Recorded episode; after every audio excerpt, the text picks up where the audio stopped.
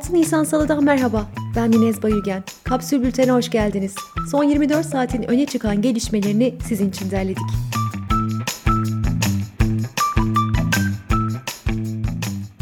Enflasyon oranları Mart'ta 20 ayın zirvesine çıktı. TÜİK verilerine göre %1.08 artış gösteren enflasyon yıllık bazda %16.19 oldu. Reuters'ın analizine göre enflasyondaki yükseliş Merkez Bankası Başkanı Şahap Kavcıoğlu üzerinde yeni bir baskı yarattı. Kavcıoğlu'nun baskı hissetmesinin nedeni ise geçmişte Erdoğan'ın yüksek faizin enflasyona neden olacağı fikrinin savunuculuğundan vazgeçmesi.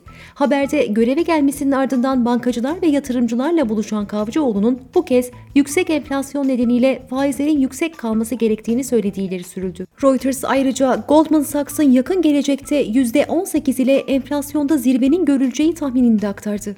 Ankara Cumhuriyet Başsavcılığı Montreux bildirisine imza atan 104 emekli generalden 14'ü hakkında gözaltı kararı verdi.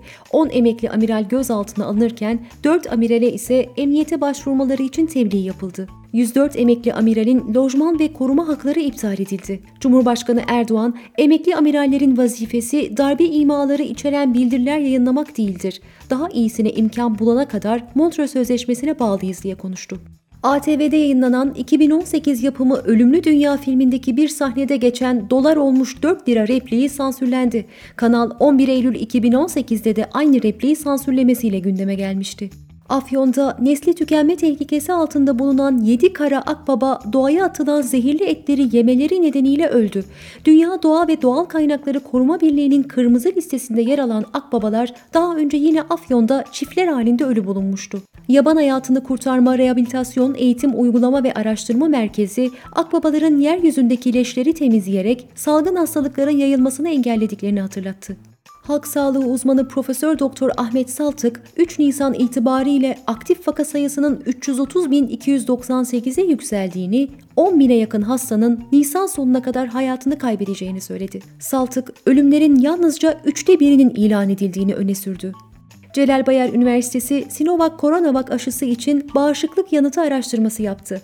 Buna göre aşının ikinci doz sonrasında kadınlarda %99.2, erkeklerde %95.7 bağışıklık sağladığı belirlendi.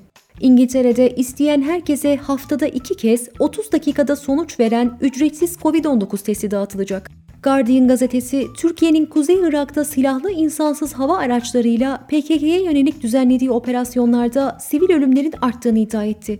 Habere göre son operasyonlar nedeniyle bölgede 400 köy boşaltıldı, 100'e yakın sivil ise hayatını kaybetti. Ermenistan, Türkiye'nin düşman politikadan vazgeçmesi halinde Ankara ile diplomatik ilişki kurmaya hazır olduğunu açıkladı. Ürdün'de ev hapsinde tutulan eski veliaht prens Hamza bin Hüseyin özgürlüğünü kısıtlayan emirlere uymayacağını söyledi.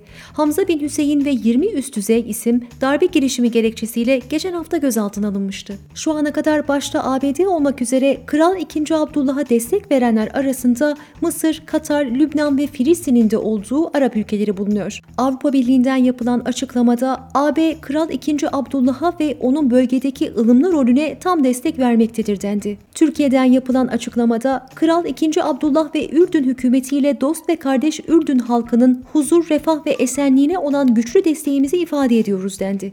Rusya, ABD ile 1992 yılında imzalanan uzayda işbirliği anlaşmasının 2030 yılına kadar uzatıldığını açıkladı. Naci Ağbal'ın Merkez Bankası Başkanlığından alınmasıyla yerli yatırımcı hisse senedi ve kripto paraya yöneldi. Ağbal'ın gidişi döviz mevduatında 9 milyar dolarlık bir çözülmeye yol açtı. Merkezi Kayıt Kuruluşu verilerine göre 31 Mart itibarıyla hisse senedi yatırımcı sayısı 2,5 milyon sınırını aştı. 20-24 Mart arasında 23 milyar lira değerinde kripto para işlemi yapıldı. Geçen yılın aynı döneminde bu rakam 1 milyardı. Kardata'nın araştırmasına göre 31 Mart 3 Nisan tarihleri arasında otomobil ve hafif ticari araçlara ortalama %5 ila 8 oranında zam yapıldı. Piyasadaki 2021 model en ucuz araç 140 bin TL'den başlıyor. LG akıllı telefon sektöründen tamamen çekildiğini açıkladı. Şirket piyasadaki mevcut telefonların satışına, servis hizmetlerine ve yazılım güncellemelerine devam edecek. Kapsül'ün e-bültenlerine abone olmak için kapsül.com.tr'yi ziyaret edebilirsiniz. Hoşçakalın.